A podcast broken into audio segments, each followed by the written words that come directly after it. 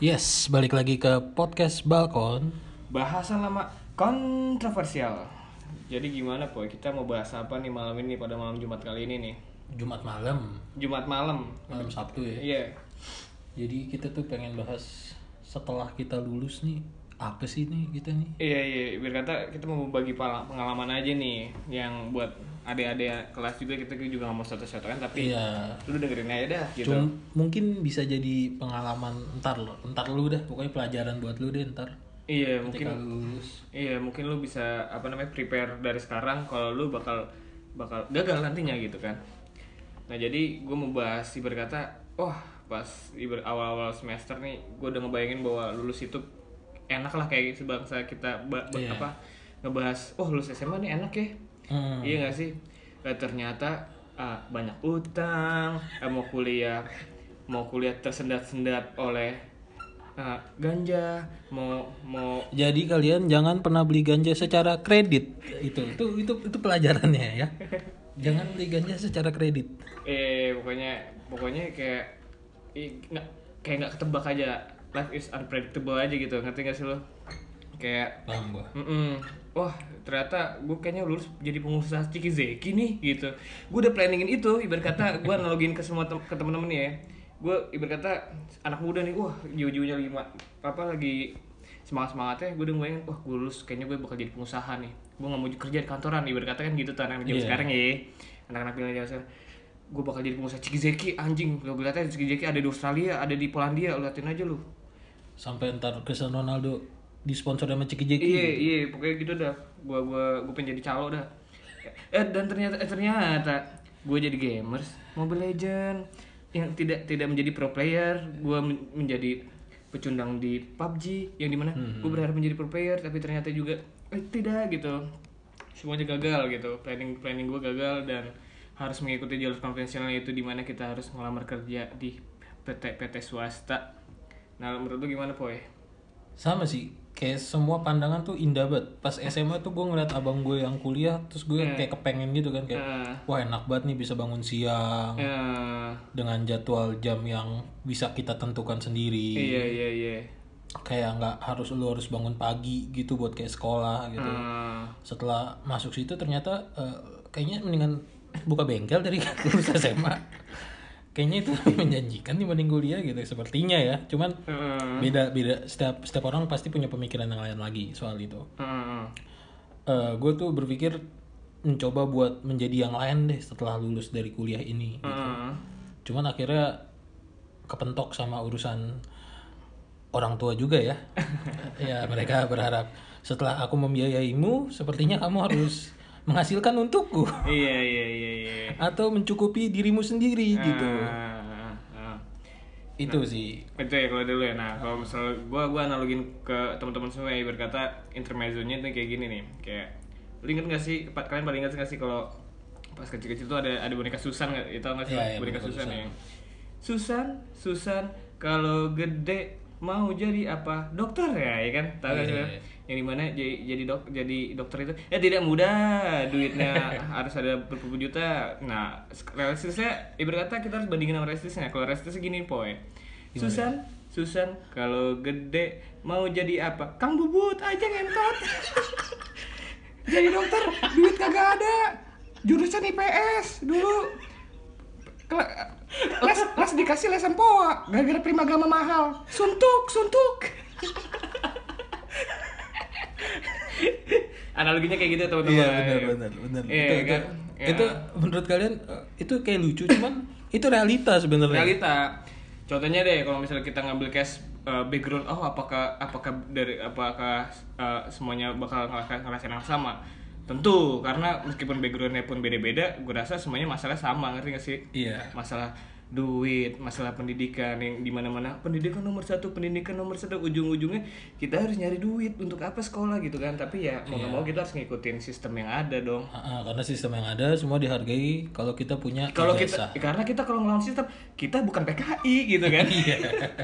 Jadi kita harus ngelawan sistem gitu, kita nggak bisa, kita bukan PKI, kita harus nurut sama sistem ya, tapi dengan cara kita. Nah, habis itu Kira-kira apalagi sih mau dibahas ya? Seru ya masalah after lu ada mungkin ada temen yang bisa lu kulik lagi po yang dimana oh ini orang bakal menjadi sesuatu nih dan ternyata ya dia hanya penjual taro di pinggir jalan.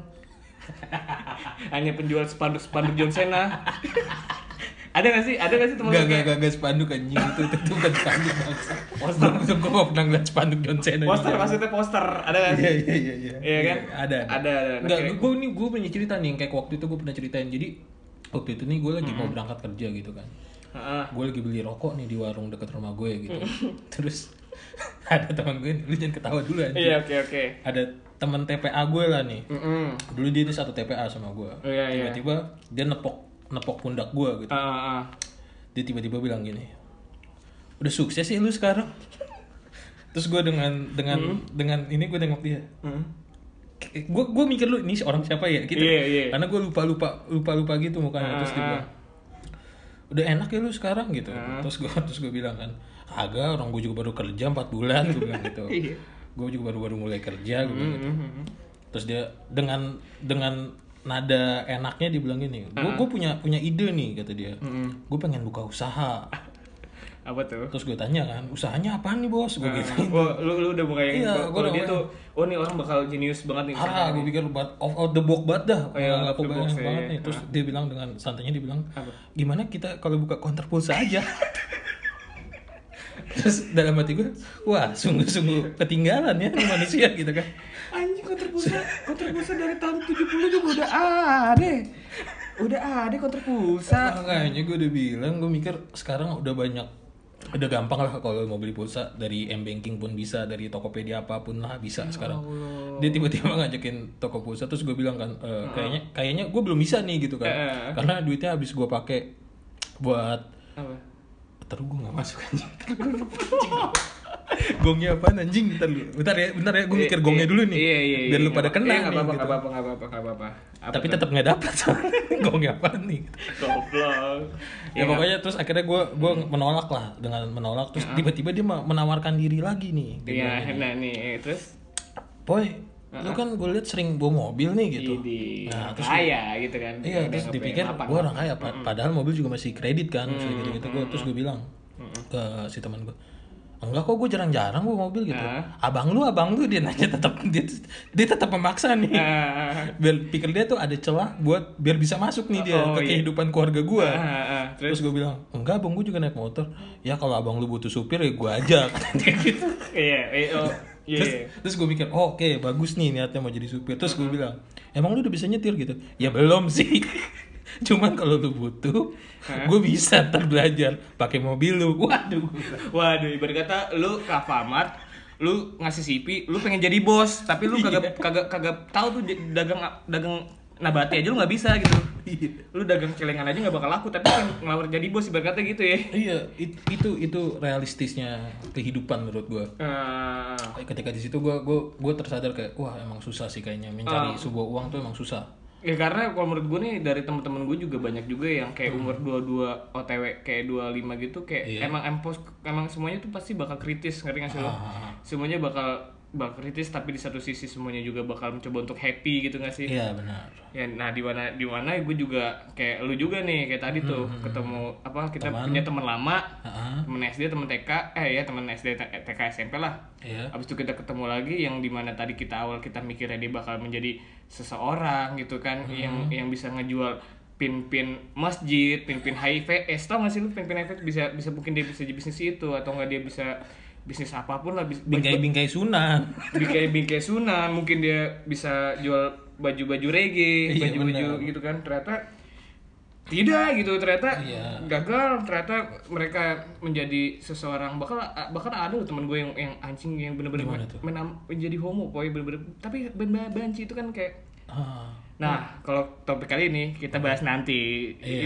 Lu bayangin aja ada teman lama lu yang tiba-tiba menjadi homo dan banci dan ngakuin ke lu. Nah, itu cerita dari Bang Colo lagi. Kayak gua Colo. Tapi itu next episode karena itu bakal panjang banget. Itu kita bakal bahas tentang psikologis dan lain-lain. Ya kalau perlu sih, kalau bisa sih gua undang narasumbernya. Kalau bisa cuman gua juga takut soalnya. Di sini deh kita ngapain di sini? Tahu-tahu gue ditusuk dan gue nyaman kan, gue bukan masalah ditusuk gua. Atau nyaman, disuntup, lu disuntup. Dikulung tuh gue takut disuntup, lu disuntup, bukan dia apa-apa, disuntup langsung. Tiba-tiba takutnya dia jatuhin pulpen habis itu ngulung gue kan, gue takutnya enak gitu. Iya, makanya itu. Gue takut di situ. Next episode aja kali ini, menurut gue bahasan kali ini kita bahas cukup. Thank you banget buat para balkoni yang sobat balkoni yang udah denger ya. Iya. Support kita terus meskipun meskipun kalian nggak tahu kita siapa.